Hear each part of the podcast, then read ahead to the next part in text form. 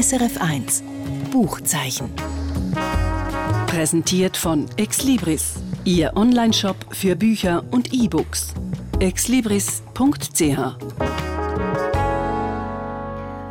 Wo geht die Liebe her, wenn sie geht? Was passiert mit einem Paar, wenn die Schmetterlinge im Bauch verflogen sind und man nur noch ernüchtert oder sogar frustriert ist? Um das geht es in einem der Bücher, die heute auf dem Literaturstand liegen. Ich bin Britta Spichiger und begrüße euch herzlich zu unserer heutigen Runde. Mit mir am Tisch Platz genommen haben meine Kollegin Katja Schönherr und mein Kollege Michael Lusier. Schön, dass ihr da seid. Hallo. Hallo.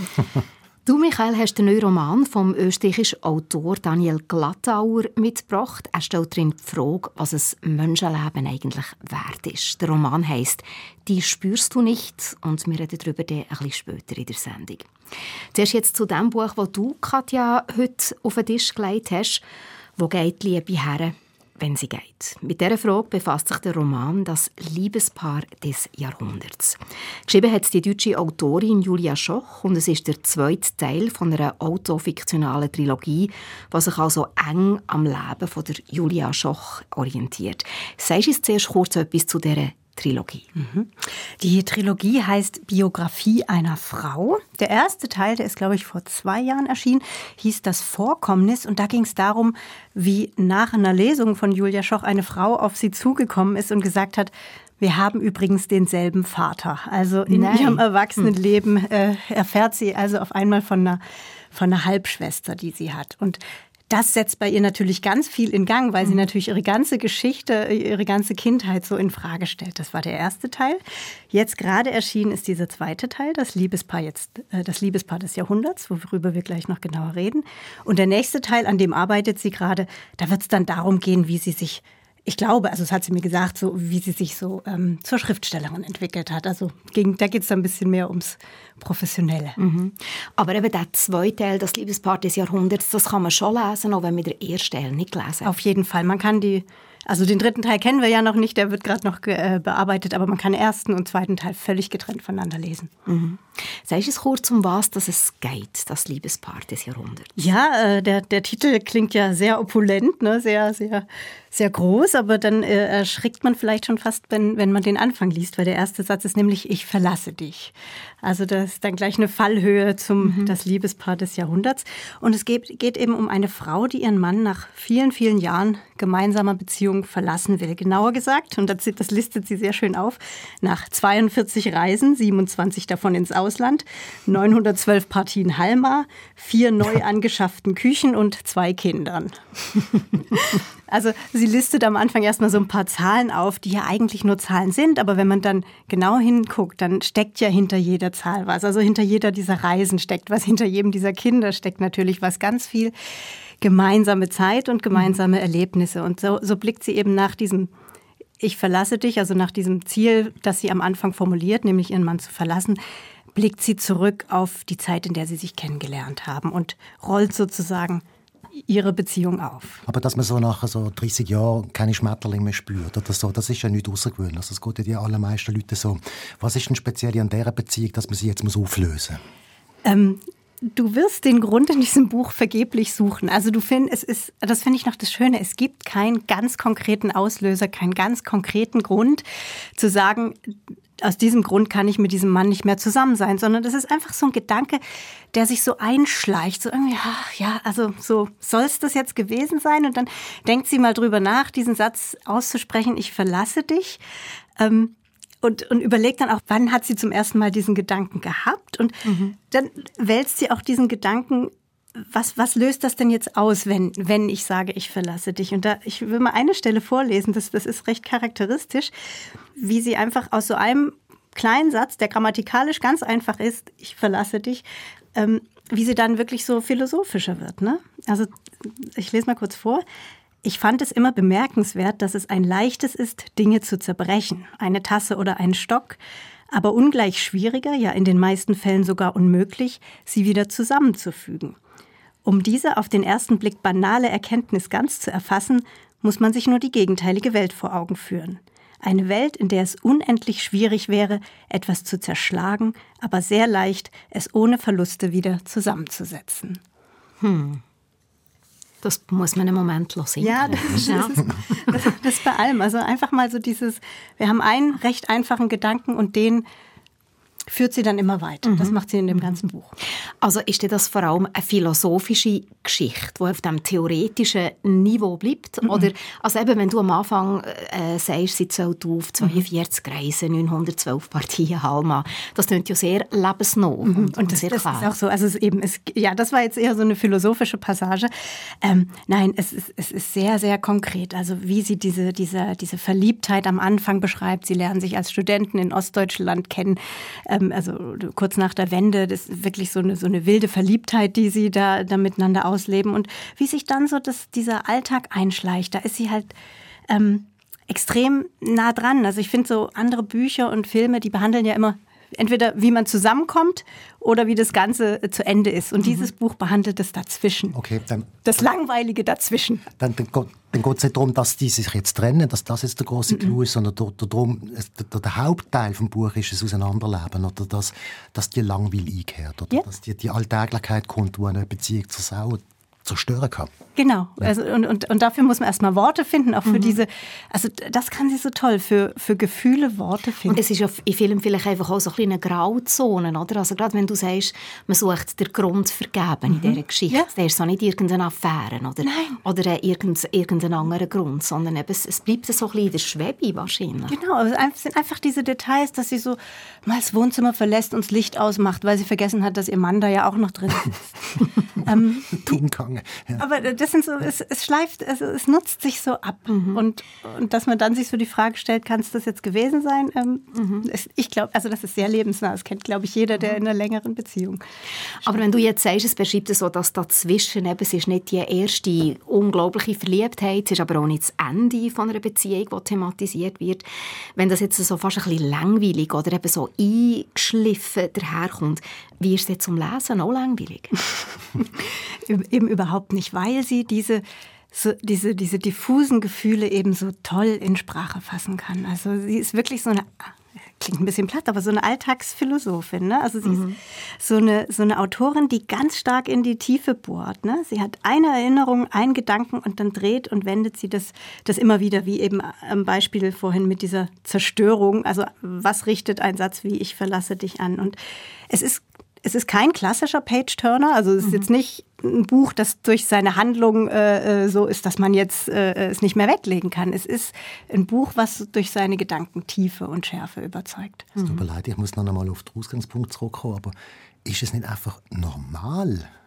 Ja, aber welches Buch hast du denn darüber schon gelesen? Natürlich ist es normal, aber welches Buch macht das bislang? Ne? Also ich finde das eben so gut, dass sie für so, eine, so was Normales, äh, dass sie das geschafft hat, das so ich meine, auf 200 Seiten so auszuwalzen, das muss man erst mal können, dass es trägt. Ne? Mhm. Aber gibt es noch irgendetwas, was dazukommt? Also mir hat es gereicht. Okay. Also ich, ich mache jetzt mal weiter. Jetzt kommen ja, es kommen ja dann auch noch, ich lese jetzt weiter, auch wenn ihr es nicht hören wollt. Nein, nein, nein, alles gut. Nein, es sind, sie ist dann im Alltag. Jetzt ist sie zum Beispiel ähm, beim, jetzt hat sie, äh, hier geht es da um, auch das, das ist natürlich ein ganz großer Faktor äh, in der Beziehung, wenn Kinder dazukommen. Ne? Äh, die mhm. die äh, kannibalisieren ja jegliche äh, Liebe und Lust. Da geht es schnell einfach um Logistik im Alltag. Und, und Eben, und das, dafür findet sie einfach so tolle Worte. Ich, ich mache jetzt mal hier so eine, lese mal eine Stelle vor, wo es um, die, um den Alltag geht. Beim Abräumen des Frühstücksgeschirrs fiel mir der Wachsfleck in der Mitte des Tisches auf und als ich mit dem Wachsfleck fertig war, sah ich beim Wegstellen der Butter, dass die Innentür des Kühlschranks voller Krümel war. Und als ich die Krümel aus dem Lappen spülte, stach mir das verdreckte Abflusssieb ins Auge und als ich das Abflusssieb im Mülleimer ausschütten wollte, war der so voll, dass ich den Sack sofort nach draußen bringen musste und der Satz geht noch weiter. Also man muss schon sagen, man erkennt sich sehr wieder. Ja, sehr wohl. Mental das, Load. Ja, das hast du aber auch nach einer Trennung und ein Wochenende mit der Tochter. Nein, und äh, ich meine, das war jetzt ein langer Satz, den man mhm. aber trotzdem super lesen kann, weil er einfach nur durch, durch und verbunden ist. Aber es ist eine ganz Und was natürlich auch, auch, auch, natürlich sehr viele eigene Bilder eben mhm. auslöst, oder? Also äh, von, von, der eigenen Situation. Du hast mir vor der Sendung gesagt, Katja, du findest, dass man, in dem, dass man eigentlich gar nicht schöner oder ehrlicher über die Liebe schreiben mhm. als Julia Schoch in diesem Buch. Und gleichzeitig geht es ja aber eben um eine Frau, die ihren Mann verloren will, die findet, die Beziehung ist langweilig. Wie passt das zusammen? Ich habe das wirklich so gelesen, dass sie sich durch dieses Reflektieren und nochmal zurückgehen, wie haben wir uns kennengelernt, was hat mir an ihm gefallen, was hat mich fasziniert. Durch dieses genaue Reflektieren holt sie sich ihre Verliebtheit nochmal zurück und äh, durchlebt diese Liebe und diese Beziehung nochmal. Und ich glaube, das macht auch was mit ihr. Und es ging mir tatsächlich so, und ich glaube, das ist Absicht, der Mann bleibt ein Geheimnis. Sie erzählt tatsächlich recht wenig über den Mann. Es geht eigentlich mehr um ihre Gefühle. Mhm. Und das fand ich noch schön, so dieses, er bleibt ein Geheimnis und das ist doch letzten Endes dann doch so, auch wenn du mit einem Jahr drei, mit einem Menschen 30, 40, 50 Jahre zusammen bist, du wirst ihn nie ganz kennen und er bleibt am Ende eben doch ein Geheimnis und das zeigt sie damit. Mhm. Noch ein letztes Wort zu der Sprache. Du hast vorhin schon ein mhm. paar Zitate vorgelesen und eben auf mich hat jetzt den Eindruck gemacht, dass es sehr, auch nicht nur inhaltlich, sondern auch sprachlich sehr alltagsnah ist, sehr mhm. gut lesbar. Genau. Also es ist eine ganz konkrete, sachliche, berichtende, teilweise fast schon karge Sprache. Also wirklich mit dem Stahl, da ist wirklich gemeißelt. Also das ist kein Wort zu viel. Ein ganz, mhm. ganz, ganz nüchterner Ton. Und dass sie am Anfang ja sogar äh, nur Listen hat, wo sie, die Liste ist noch länger als äh, das, was ich aufgezählt habe. Die 912 die Halma, die sind mir behangen. Ähm, das, äh, das zeigt schon, also es ist eine, die, Sprache äh, oder, oder irgendwie die Spannung für mich entsteht wirklich auch durch diese nüchterne Sprache. Mhm. Also ein Buch, das man unbedingt muss lesen muss. «Das Liebespaar des Jahrhunderts» von der Julia Schoch. Der zweite Teil von einer Trilogie, wo man aber auch gut lesen kann, wenn man eben den ersten nicht oder noch nicht kennt. Erschienen ist der Roman im Verlag DTV, 190 Seiten lang. Und jetzt zum zweiten Buch auf unserer Bigi. Geschrieben hat es der österreichische Autor Daniel Glattauer. Er hat vor fast 20 Jahren den Durchbruch geschafft mit seinem Roman «Gut gegen Nordwind». Das ist ein Briefroman, der von einer zufälligen E-Mail-Korrespondenz zwischen einem alleinstehenden Mann und einer verheirateten Frau erzählt. Und in den letzten Jahren hat Daniel Glattauer vor allem Theaterstücke geschrieben. Jetzt legt er aber eben wieder einen Roman vor und schlägt noch einmal ganz einen anderen Ton an. Es stellt ihm die Frage, wie wir eigentlich mit all diesen Flüchtlingen umgehen, die um 2015 zu uns gekommen sind. Und der neue Roman, der heisst «Die spürst du nicht». Michael, sag es doch kurz, um was es geht. Es geht um ein Mädchen aus einer Flüchtlingsfamilie. Es ist eine somalische Flüchtlingsfamilie. Das Mädchen ist um die 14, 15 Jahre alt, hat ähm, sogenannte beste Freundin in der Schule, eine österreichische äh, junge Frau, also ein junges Mädchen. Österreich darum, das spielt in Wien. Mhm. Und die wird von dieser Österreicherin jetzt eingeladen in die Ferien. Die kann mit dieser Familie mitgehen. Das ist eine sehr wohlhabende Familie, auch eine sehr privilegierte Familie. Links das Milieu. Die Mutter von dieser Familie, die das Mädchen mitnimmt, ist Nationalrätin, also Parlamentsabgeordnete für die Grüne Partei.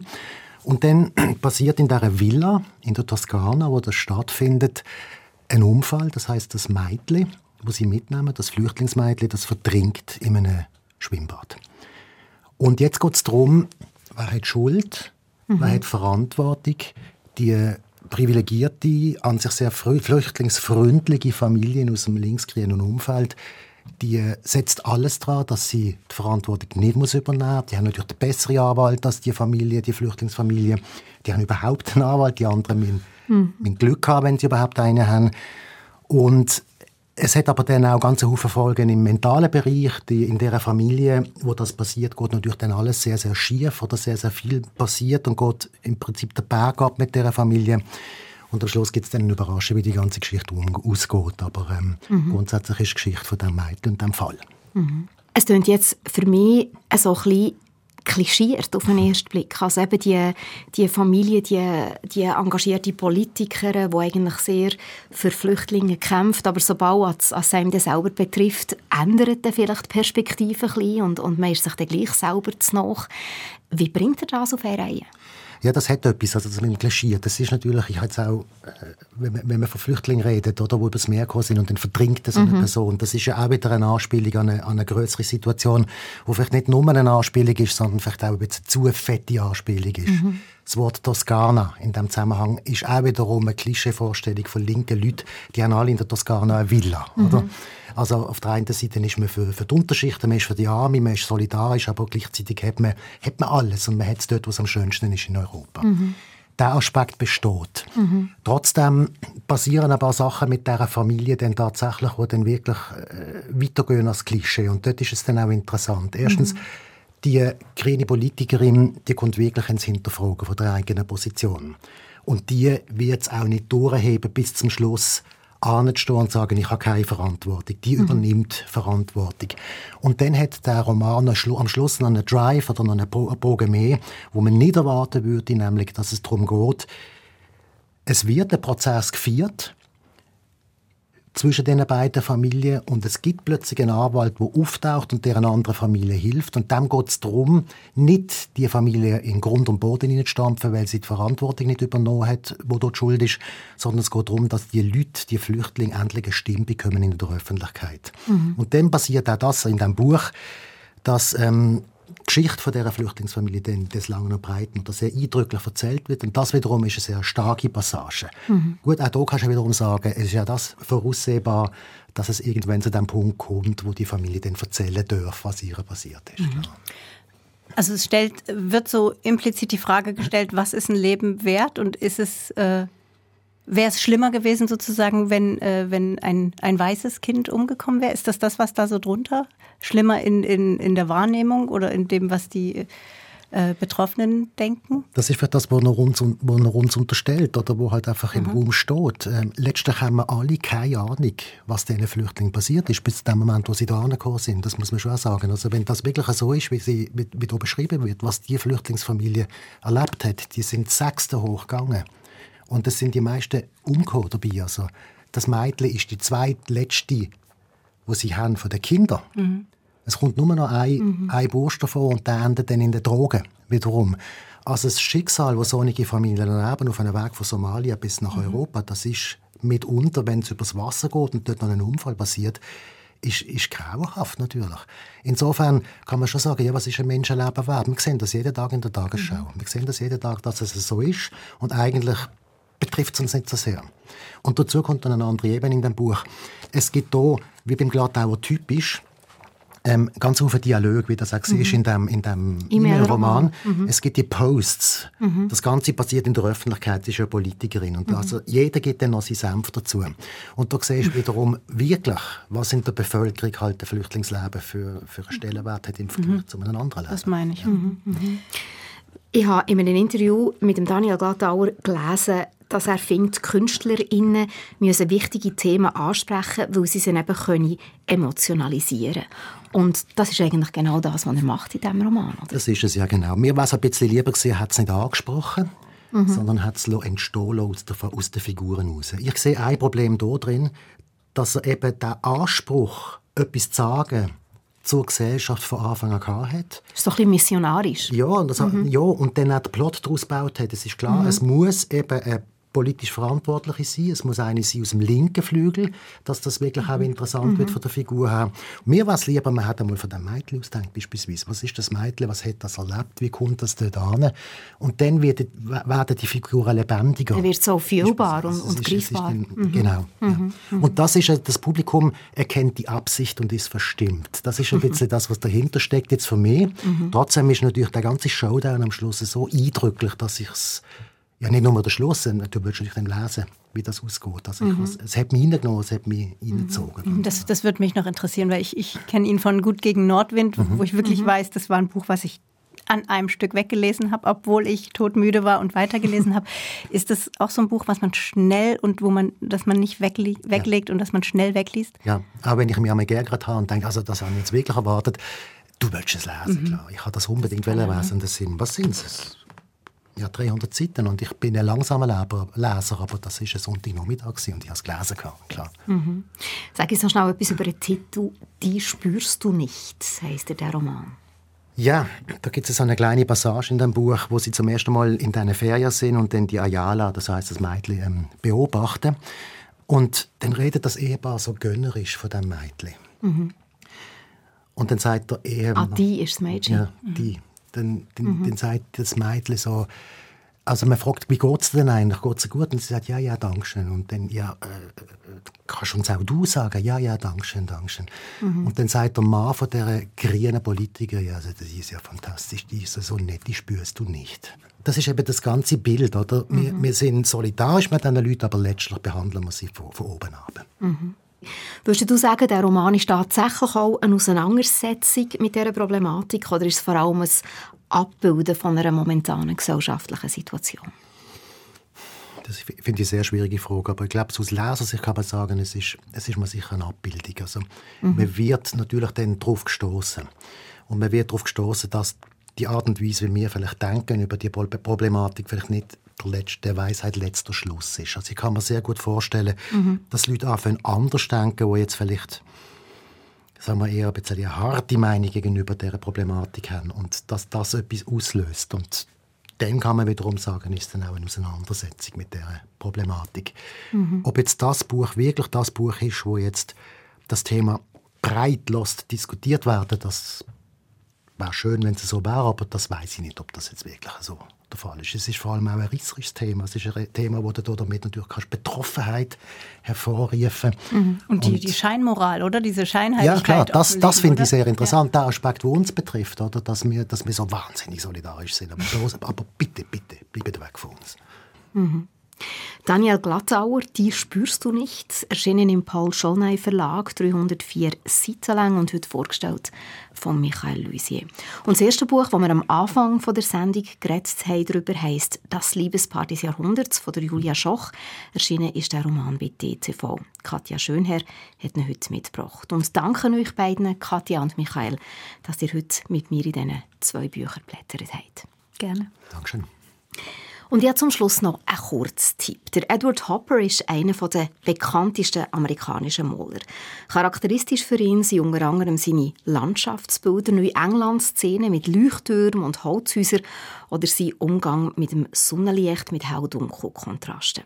Edward Hopper, seine Frau Jo, ist ihm manchmal Modell gestanden bei seinen Bildern und sie war auch seine Sekretärin und Managerin. Und jetzt ist ein Buch über die beiden herausgekommen, ein Roman, der aber viel mehr erzählt als das Leben von Edward und Joe Hopper.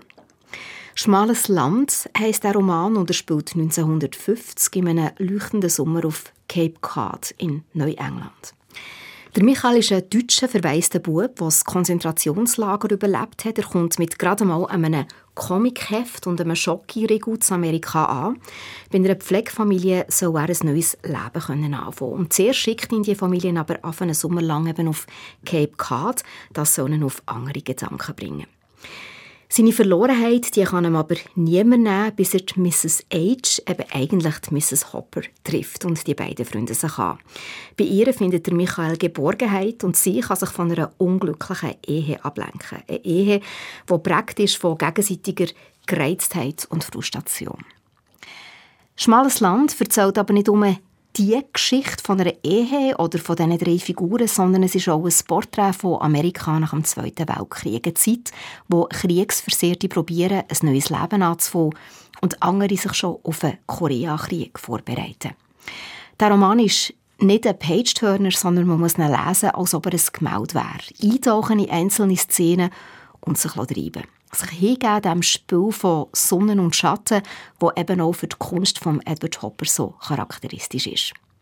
Schmales Land von der irischen Schriftstellerin Christine Dwyer Hickey, der Roman ist im Unionsverlag erschienen, 416 Seiten lang und schon mit zahlreichen Preisen ausgezeichnet. Und das war es vom Buchzeichen heute. Mein Name ist Britta Spichiger. Schön, wenn ihr auch nächste Woche wieder dabei seid. Gleicher Sender, gleiche Zeit. SRF 1 Buchzeichen. Präsentiert von Exlibris, Ihr Onlineshop für Bücher und E-Books. exlibris.ch